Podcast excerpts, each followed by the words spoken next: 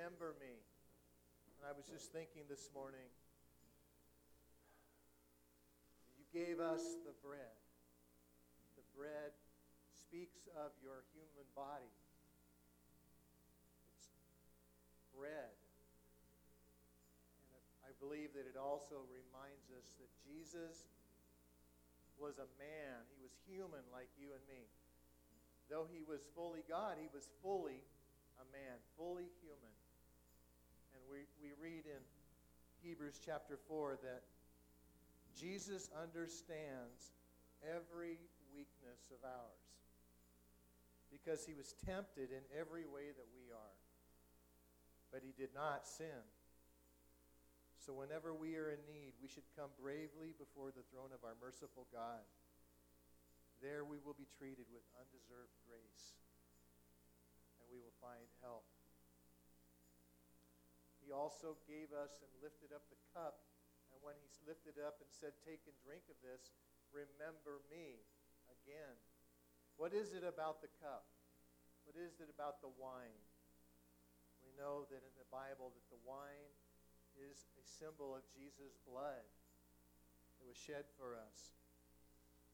Peter in 1 Peter 1 says, You were rescued from the useless way of life you learned from your ancestors, but you know you were not rescued by such things as gold or silver that don't last forever. You were rescued by the precious blood of Christ, that spotless and innocent lamb. So we're going to come to the Lord's table now, and I'm going to encourage you in just a moment to come to either the front table or the back table by the sound booth and to get a little cup of the grape juice and a little piece of the bread return to your seats, and we're going to all partake together. As the worship team begins to sing, go ahead and go. So let's just sing that again. This is a chorus. Lord, I give you my heart. Go ahead and go and get your elements.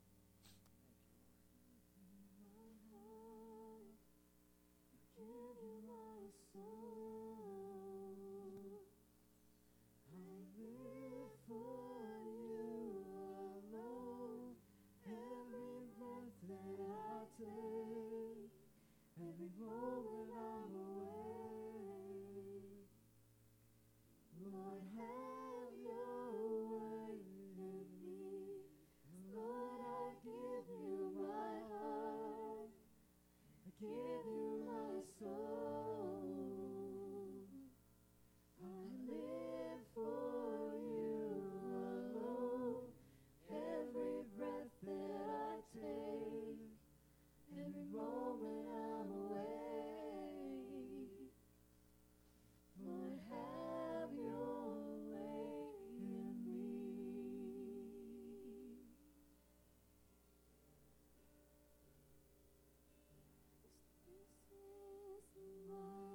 Jesus.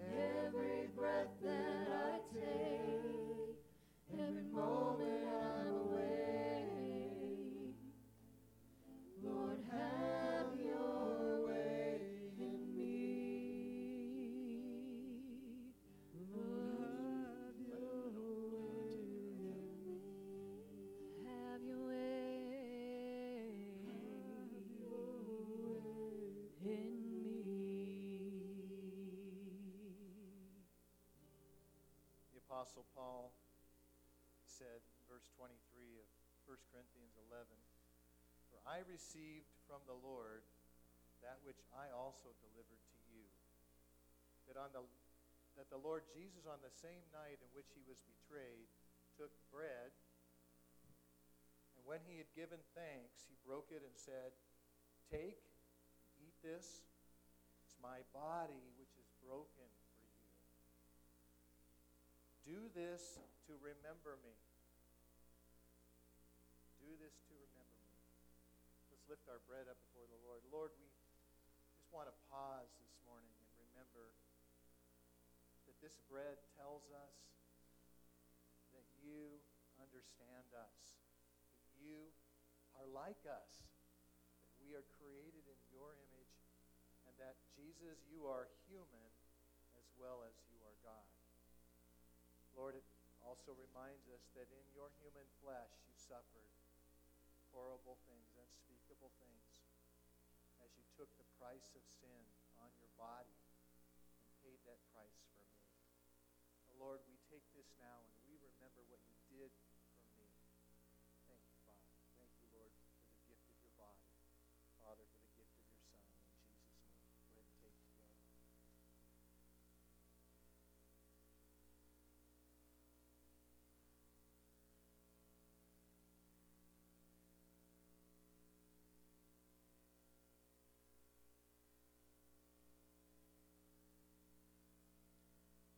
same manner, Jesus also took the cup after supper, saying, This cup is the new covenant or agreement in my blood. Do this as often as you drink it in remembrance of me or to remember me. For as often as you eat this bread and drink this cup, you proclaim or declare the death of the Lord lift our cup up before the Lord. Lord Jesus, we thank you for this cup, which tells us again the story that you shed your blood on the cross for me. That it was your blood that washes my sins away. That it cost you your life, that you gave your blood willingly, that I might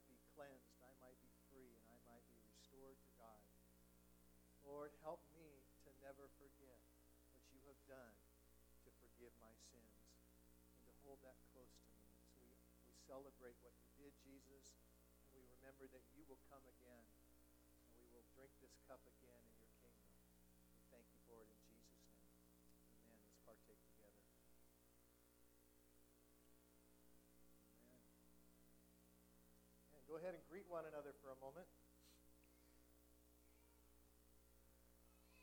Thank you, worship team.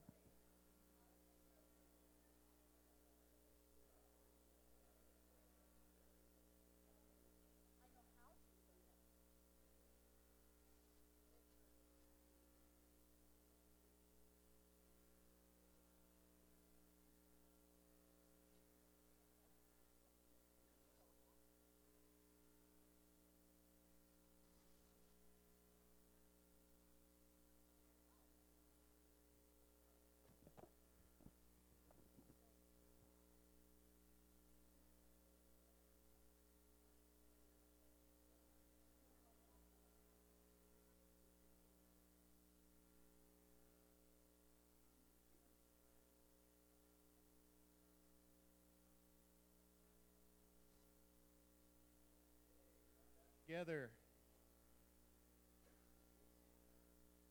We want to prepare to receive our tithes and offerings this morning.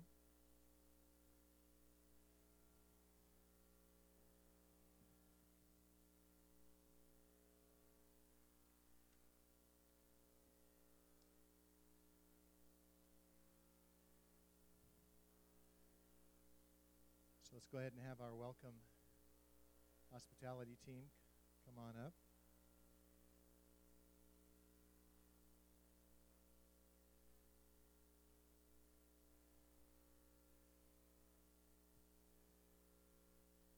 All right, let's go ahead and pray. Lord, thank you for your sweet presence this morning. We do give you our hearts.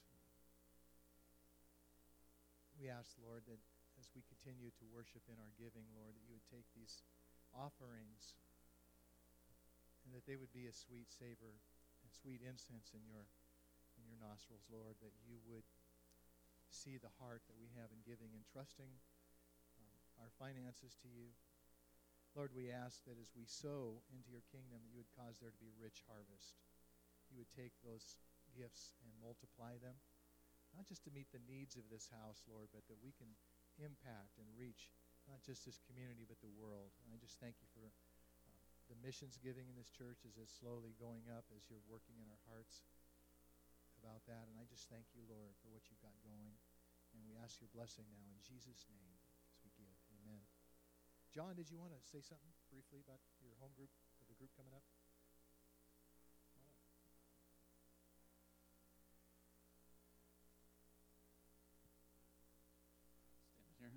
Well, good morning. Uh, just wanted to put an invitation out to you guys as the church. We're going we're gonna start a home group. It'll be located here in the church on Tuesdays beginning in October. Uh, next week, I'll bring a flyer. It's We're also going to go through another series that John Bevere puts out. It's on the subject of the Holy Spirit. So I know a lot of people in the church, not so much like, I'm not referring just our church, but churches have a lot of questions regarding the Holy Spirit, who he is, his, his role in, in the church today and as, as believers. So uh, invite you, if you guys can, it'll be on Tuesday nights. It'll be here at the church. I'll put up a flyer next week, and then we'll have a sign-up sheet uh, if you're interested. There is a book. You don't, you're not obligated to purchase it, but it would be beneficial if you would. Um, so yeah, so yeah, thanks. All right, thank you, John. Appreciate it. And that will be going a little bit at the time, at least concurrently with the ladies' Philippians study. So you'll just have to make a choice, or or finish up the one and then jump into the next one. So that'll be good. Well, this morning I'm excited to be wrapping up a sec the second segment of my series on spiritual gifts. We've been talking about. Uh, we talked first about the gifts that God gives each one of us individually when we are born. He wires us or sets our DNA, however you want to describe it, in a way that we have particular motivations or particular bents towards different things. Some of us like to teach, some of us like to, to just do things with our hands or, or make things or sing. Some of us like to uh, have just a heart to give and invest. Some of us have a heart to lead people, to be out in front. Um, there's seven of those mentioned in Romans chapter 12. And uh, for those of you that haven't taken the assessment on that, of which you're strongest at, I encourage you to grab these last two, and I'll get more. But I've got a couple of these up front here for the uh, spiritual gifts assessment. For those gifts, we call the motivational gifts. The second series that we've been talking about are the gifts that are actually people that God gives to the church. We read in, um, we're actually going to look at that verse in just a minute. Actually, the next next slide, Dale. Um, Jesus actually, we're told, gave the church, when he rose from the dead, a bunch of gifts. He gave them apostles, gave us apostles, prophets, evangelists, pastors, and teachers. And we've been looking at what those different, we call offices, are in the body. We talked about the apostle. It's not some kind of a mythical uh, person that, that, like the apostle Paul, really the apostle paul was a great example because he went out and the word apostello means to be sent out with a mission it's like an ambassador goes to a new land and opens up and starts business there and apostles start the church or take the church to new areas where the church has never been before, or new people groups. The prophet, we talked about, is a person that God raises up that usually has the gift of prophecy to start with. But their, their, their prophet is not all about giving prophetic words. That may happen in their lives, but that may often be a very small part. They're really about hearing God's heart for direction and bringing direction and also speaking the things of God to the body that are on the heart of the Lord. And we talked about the prophet, we talked about Silas and Barnabas, and, and uh, we talked about Agabus and different ones. Then we talked last week about the evangelist. We talked about Philip. We talked about the evangelist as the one that has such a passion for people to know Jesus and come into the church. And they actually operate in the local church, but they operate on the fringes of it because their heart is to be in the community. They're kind of like one foot in the church and one foot building relationships with people who don't know Jesus. And uh, we have a number of people that responded and said, "Wow, that was me last week." So, so that was these last few weeks, and today I'm going to talk about the last two in this group: the pastor or shepherd and the teacher. Again, these are gifts that Jesus gave and gives to the church. It's a gift to us. And so um, I'm excited about the fact that we're hoping to see developed all of these five within our local church as we go along and grow in Christ. And what is the purpose of those again? That scripture that's up there for the equipping of the saints for the work of ministry. Who's supposed to do the work of ministry? The saints, right? We, the pastor, apostle, prophet, teacher, evangelist, we're to be the ones that equip you. We're like the coach that's equipping the football team. How many of you ever seen a coach go out and try to catch the ball on the field during a game? It doesn't work too well. If he did that, he'd get fined, wouldn't he, Troy? Big time. By the way, go Huskers yesterday, huh? Great way to start the season. So today I want to talk about the gift of pastors or shepherds and teachers. The shepherd and if you have your handout today, you can fill in the blanks on these. It should help you, and you can take it home, and um, it will help you retain what the Lord is saying. The, the, the word shepherd and the word pastor are interchangeable because that's where the word pastor comes from. It comes from the, the Greek word for shepherd, which is the word poimen, funny sounding word to us English speakers. It possibly comes from a root that means to protect to protect. And that really kind of does summarize the essence of a pastor. And I got a picture of a, a pastor in there from the Middle East. Isn't that cool looking? Holding that little lamb. Maybe it's a goat, I can't tell. so, next slide. The cool thing is, is that again, these five gifts all reflect a piece of God's heart. God is an apostle.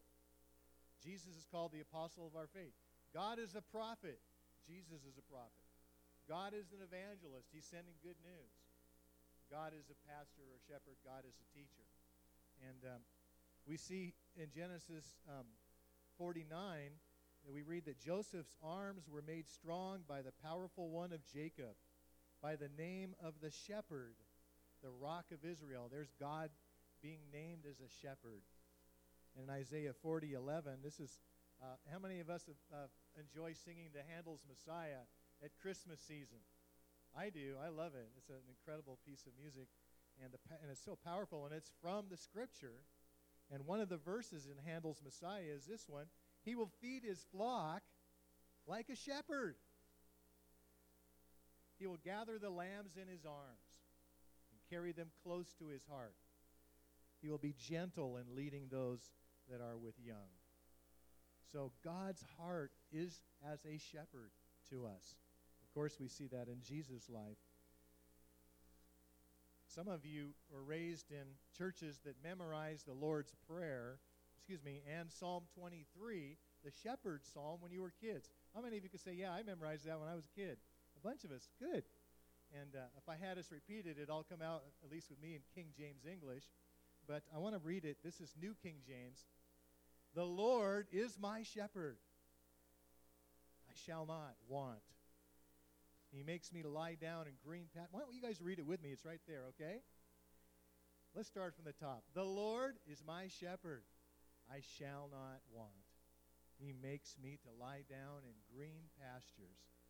He leads me beside the still waters. He restores my soul. He leads me in the paths of righteousness for his name's sake. Yea, though I walk through the valley of the shadow of death, I will fear no evil, for you are with me. Your rod and your staff, they comfort me. You prepare a table before me in the presence of my enemies. You anoint my head with oil. My cup runs over. Surely goodness and mercy shall follow me all the days of my life, and I will dwell in the house of the Lord forever. Isn't that wonderful? Do you take comfort from that psalm like I do? I have preached on this psalm probably two or three times. Every time I do, I get more out of it. I just love it. And it's just a good thing to remember that our Father is our shepherd, too. Jesus is our shepherd. You know, Jesus used this shepherd and sheep metaphor a lot, a whole lot, in his parables and just in general. And just one little quote there, John 10, verse 11 I am the good shepherd. The good shepherd gives his life for the sheep.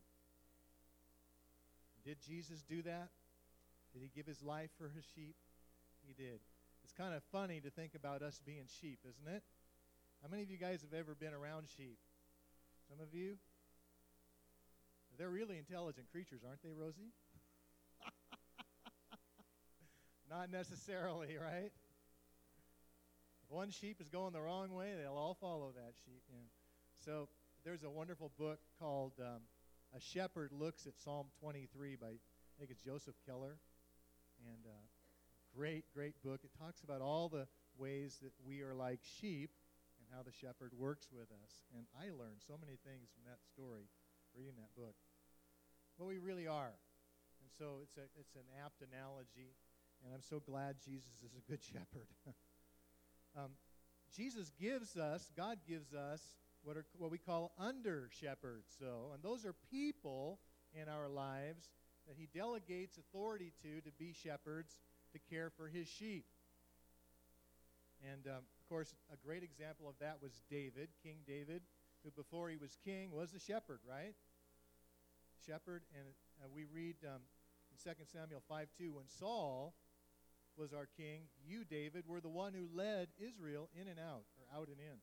The Lord said to you, You will be the shepherd of my people, Israel. You will be a ruler over Israel. We read more about David in Psalm 78 71.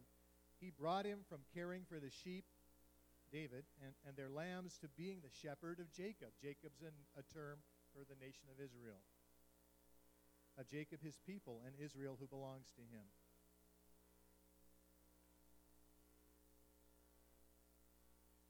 And then in the New Testament, we read about New Testament pastors being referred to as shepherds by the Apostle Peter.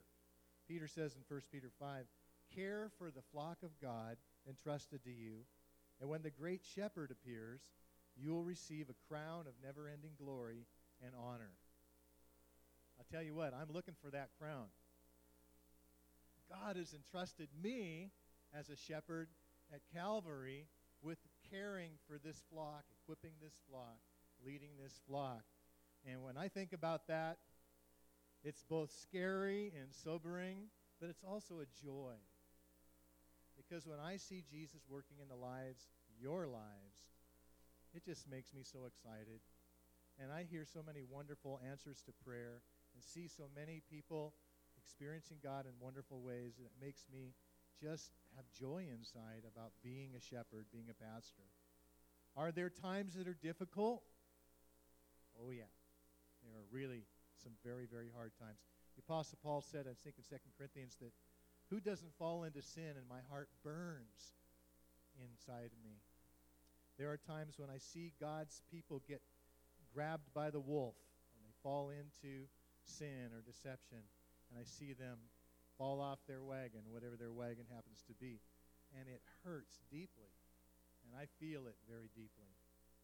But then the Lord encourages me. Plus, many, many times the Lord restores those people, and we see them get going again. As God is so faithful to stay on us. I want to talk about the shepherd's job. There's five things in particular that I see that a shepherd's called to do. First of all, he's called to lead the flock, lead the sheep. Numbers 27 17. Um, let this man lead them out and bring them in. Then the people of the Lord may not be like sheep which have no shepherd.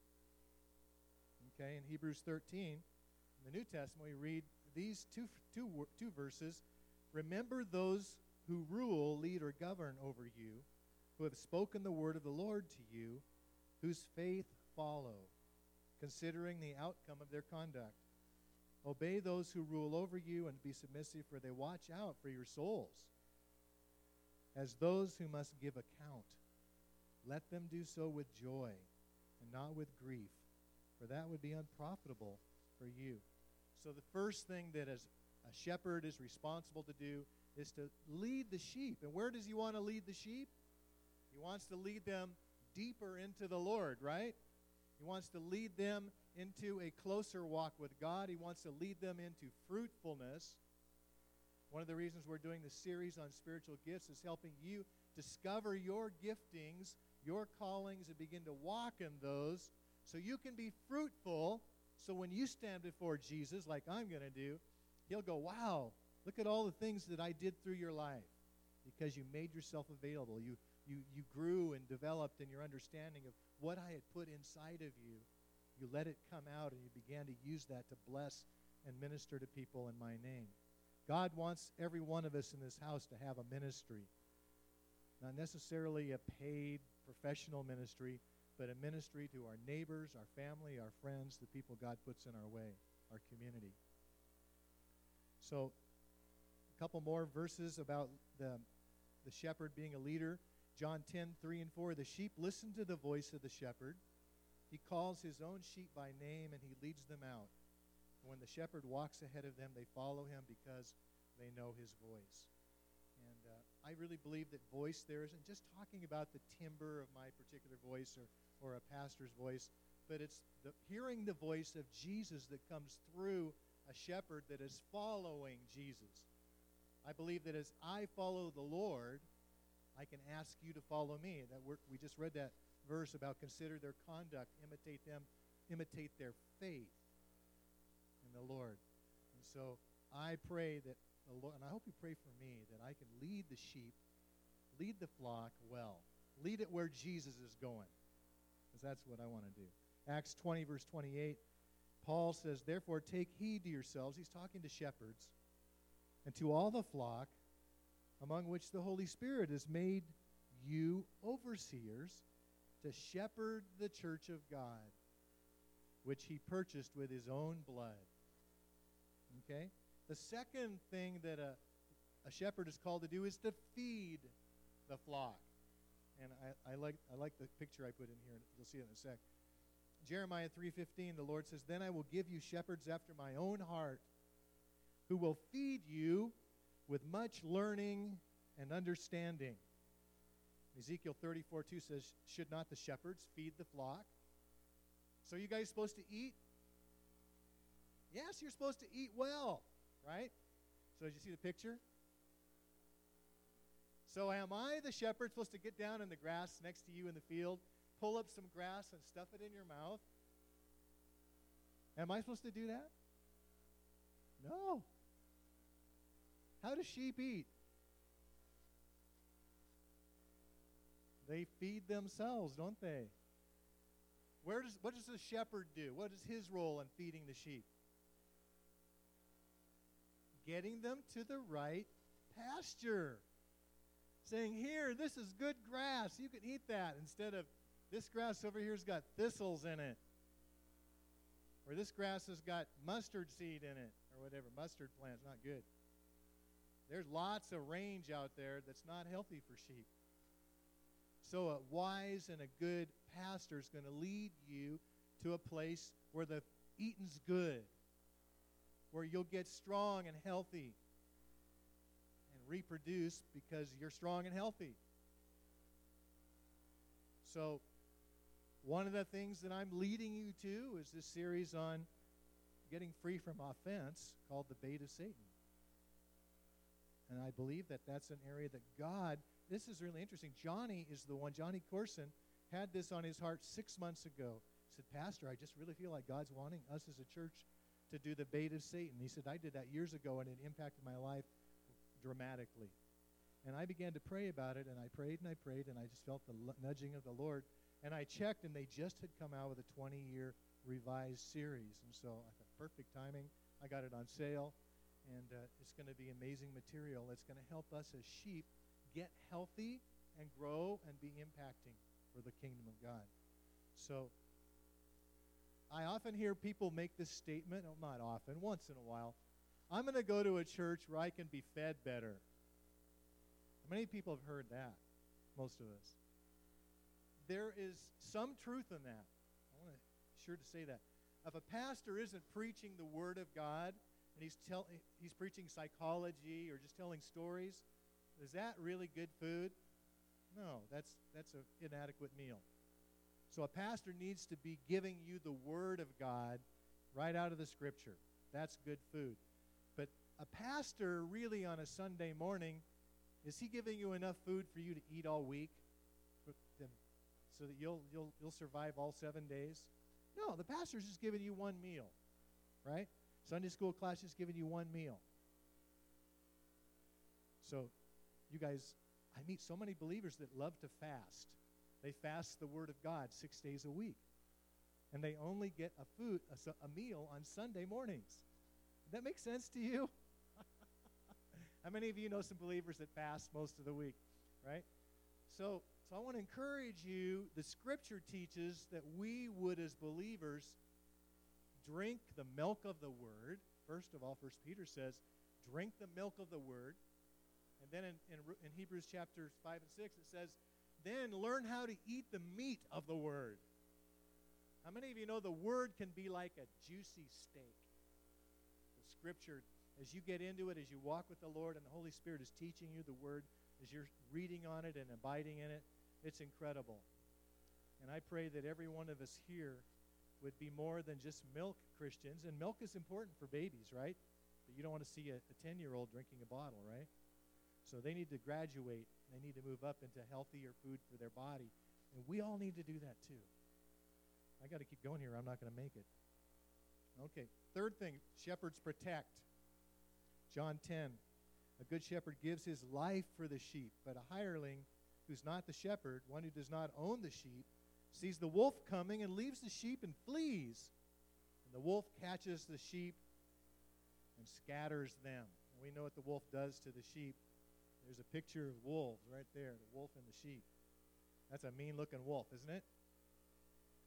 So, part of my job is helping you learn how to deal with the enemy. There are wolves. We are dealing with wolves in this area.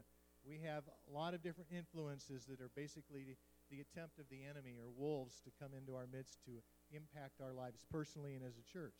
And we need to learn how to do it. That's why we talk about spiritual warfare. We talk about the authority of the believer. You guys learning how to use the weapons that God has given you, learning how to put on the armor of God, right? These are all things that a new believer should be getting down. And us people that have walked with the Lord for many years, this should be just natural for us to do to be wearing the armor of God, to be using the sword of the Spirit. What do you do when you feel like the enemy comes to you and lies to you? Do you just go take it and just kind of go, oh, I wish he'd shut up? Or do you stand in your authority and say, Satan, I command you to get behind me and be gone in Jesus' name? Every one of us needs to learn how to walk in the authority that God has given us. We'll be continuing to periodically go back and talk about that. How to deal with demonic spirits that harass us in our sleep. How to deal with things that come into our homes. How to deal with when we feel slimed because we watched something or saw something. How to deal with the spirits that come and, and oppress us. Believers are a threat to the enemy. So the enemy does come. He is our enemy. And Jesus wants us to learn how to walk in victory over the enemy.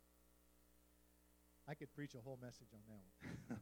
okay, number four a shepherd seeks the lost.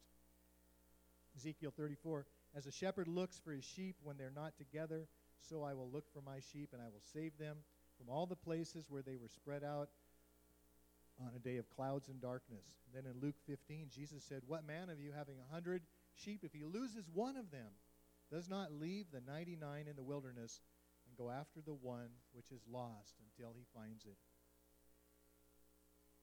That's pretty self explanatory. I'm not going to belabor that. But part of my job is going after people that I haven't heard from in a long, long time and finding out what happened. Sometimes it's really, really hard.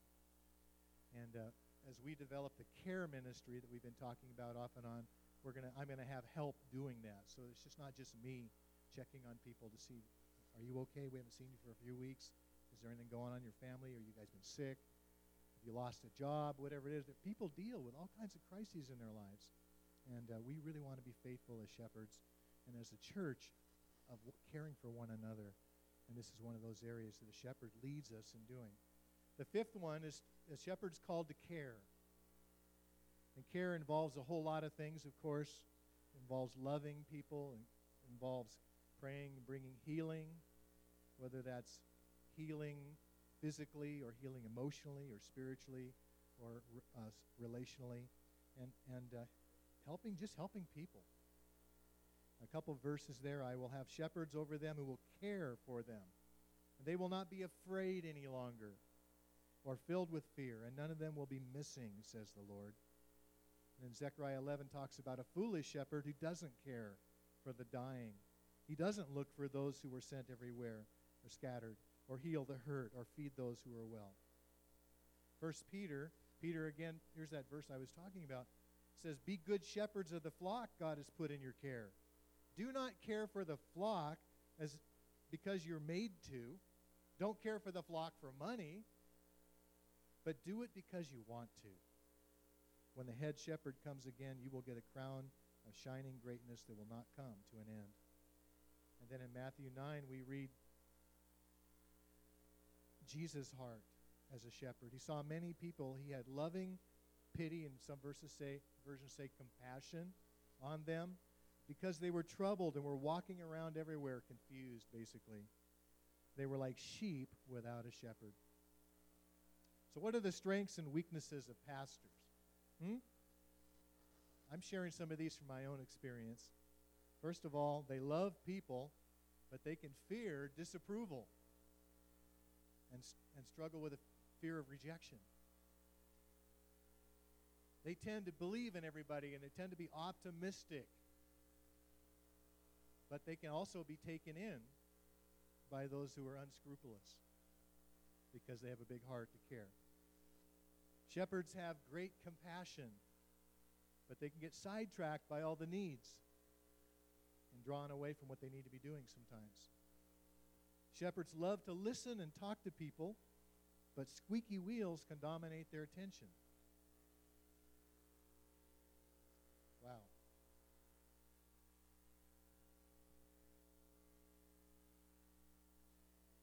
They want to see people succeed, but they've got to watch out they don't become enablers. They want to be well thought of, but they can be afraid to speak out the hard things people need to hear. That's why shepherds need to have prophets in their lives. Prophets don't have too much trouble speaking the hard thing. Number seven, they are fo- their focus is helping Christians grow, but they can avoid witnessing to non believers if they're only de- working with Christians. And every shepherd needs to be out of the church as well as in the church. And last of all, they're sensitive and able to help people, but they can also get a Messiah complex and begin to think that somehow they are the answer to people's problems that doesn't work very well. I know. So, some questions here. Uh, well, I'll just second part that. Shepherds need prophets in their lives. They need apostles. They need evangelists, and they need teachers to be balanced. It's one of the reasons why I want to see those areas, those giftings, develop in this church. Because if this church is a shepherd-led church, you're going to get the emphases of a shepherd's heart, and you need all those other giftings working. Okay, some questions for you guys to think about. Do you see yourself as a sheep that needs a shepherd, needs the shepherds that God has given to our local church? Who are the shepherds at Calvary? Because it's more than just me. Are, are you personally being led to and eating in green pastures? Who are some of the shepherds who helped you grow as a sheep in your past in God's flock? These are great questions for you to take home and, and answer in your own time. When you wander off and your shepherd comes to call you back to the flock, do you listen?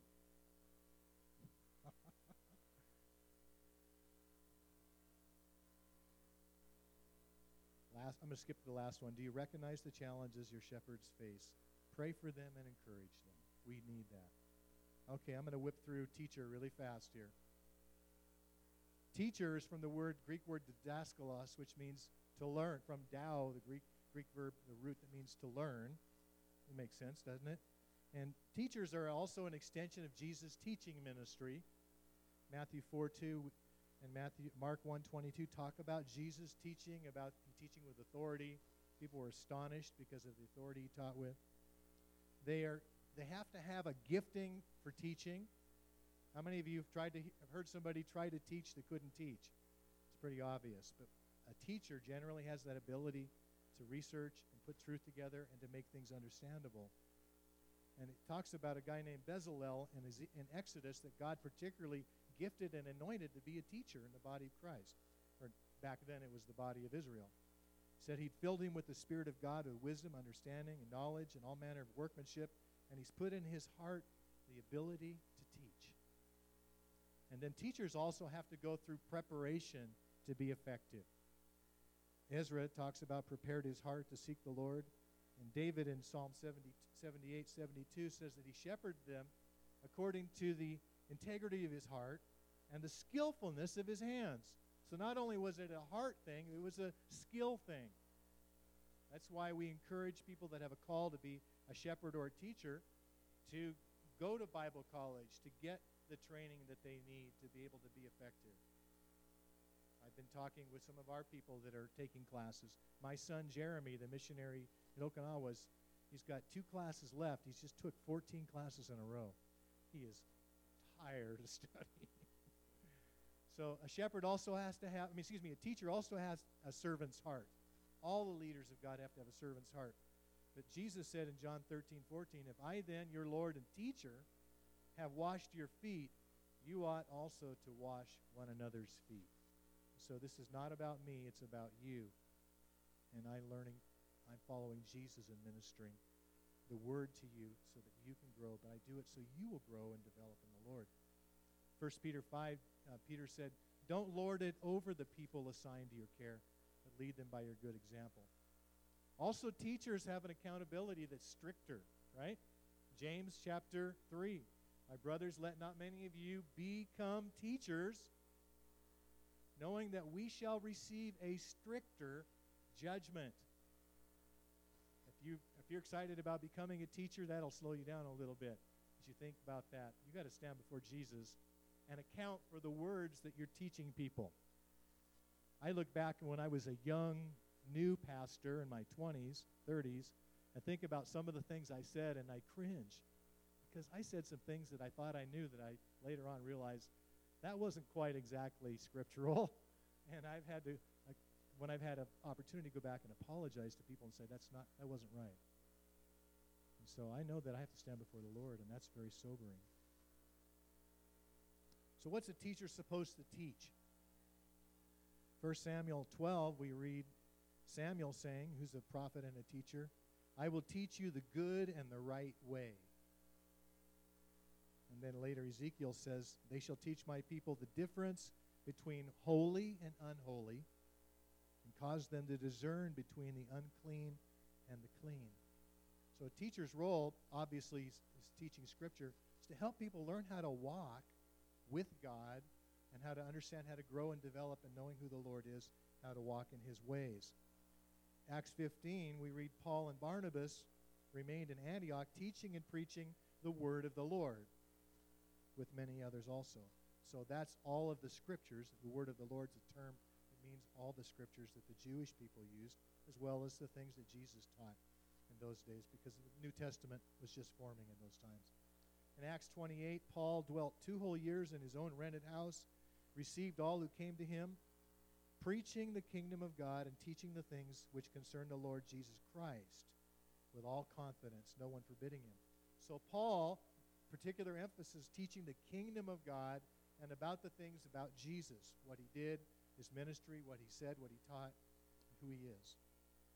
And so that's why much of what I teach is going to be about who Jesus is, what Jesus did, what Jesus said, what the Word of God teaches. And then in Mark 7, we don't want to do this.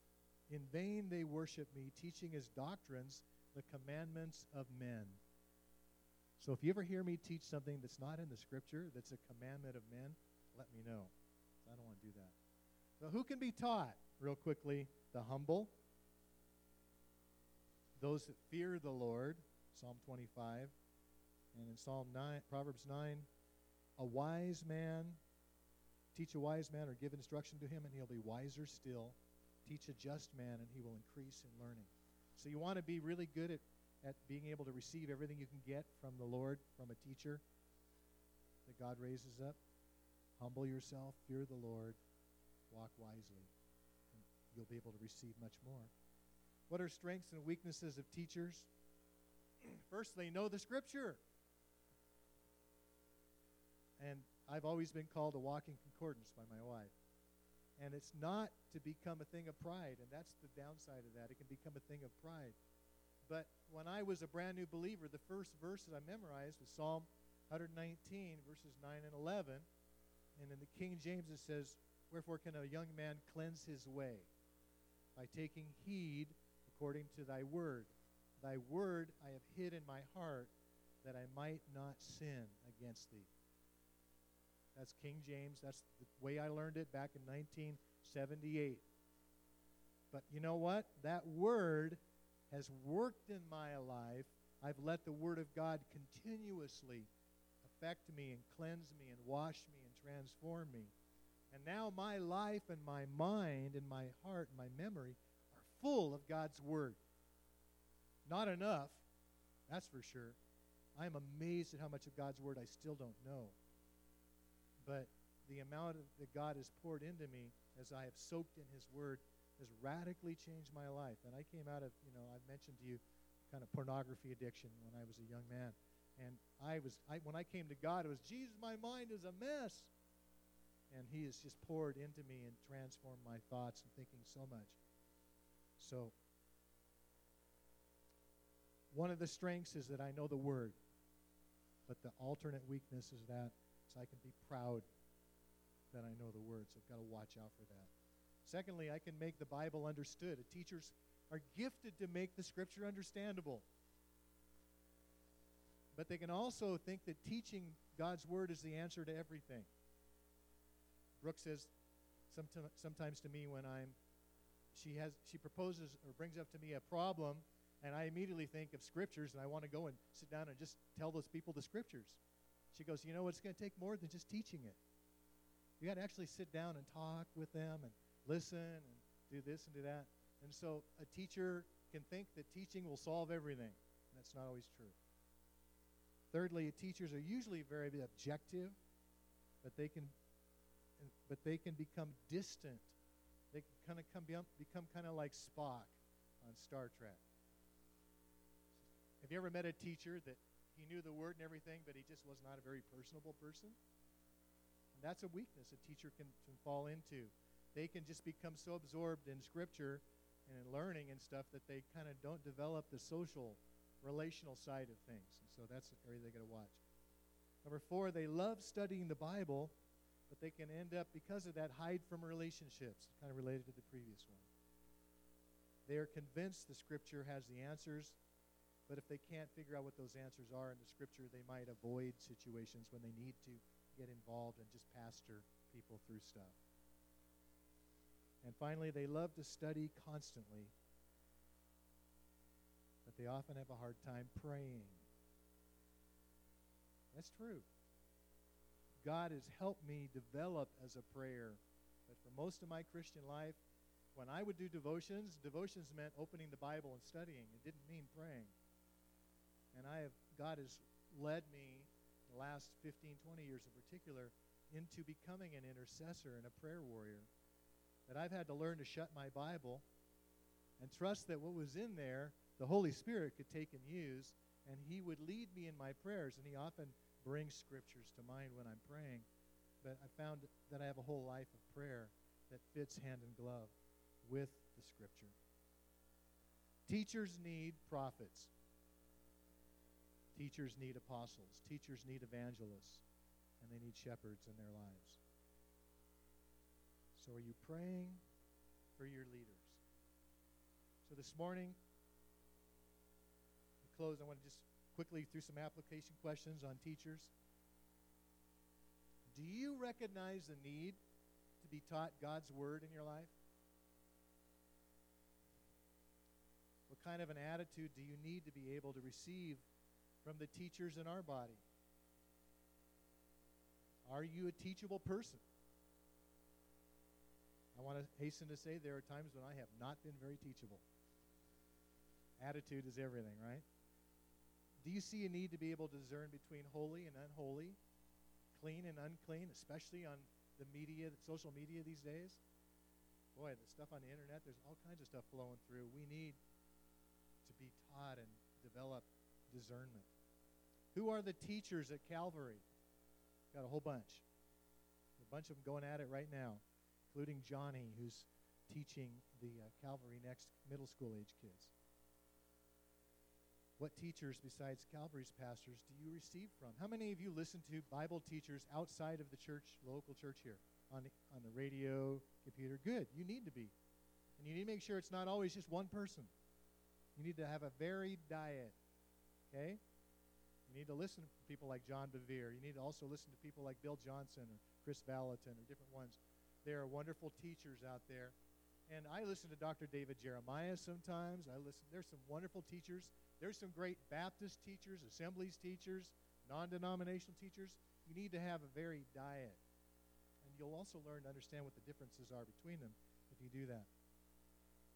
So we uh, again finally we offer classes for people to grow in the Lord and we have wonderful teachers. And again, we'll be starting our adult Sunday school class up this next Sunday. So we got through it, and it's noon. I can't believe I made it. And uh, I want to close by just encouraging you this morning if you have a need for prayer, a physical need, a healing need, an emotional need, uh, encouragement need, uh, just need prayer, or whether you're also asking, trying to, trying to figure out what your spiritual gifts are, uh, we're going to have a, some folks up front here. Terry, do you want to come up? And anybody else that's on the uh, prayer team, come on up and we'll be ready to pray for you in just a moment as I close in prayer.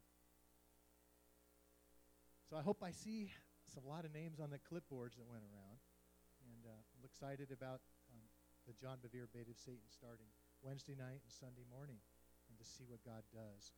Again, we're going to be having a special service September 30th. It's a Monday night. Is that right, Terry? I think it is September 30th. It's a Monday night, and we're going to be, um, as a congregation, coming and doing some spiritual warfare to deal with the spirit of offense that we felt like has particularly had a stronghold in this church for many years.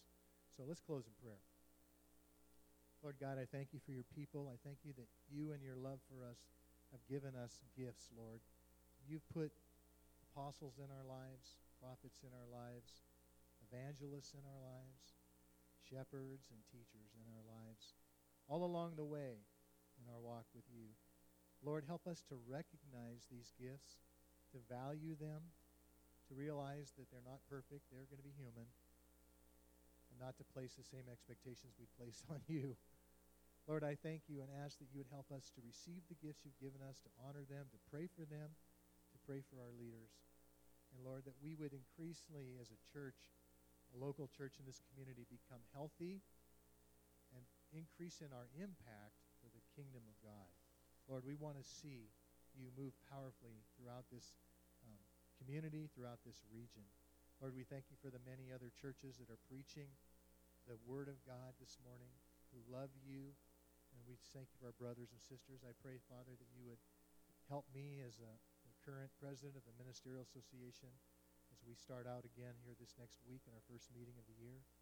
I just thank you for your faithfulness and the good things you're doing here. And Lord, I pray that any um, this morning who don't know you would come up and be prayed for.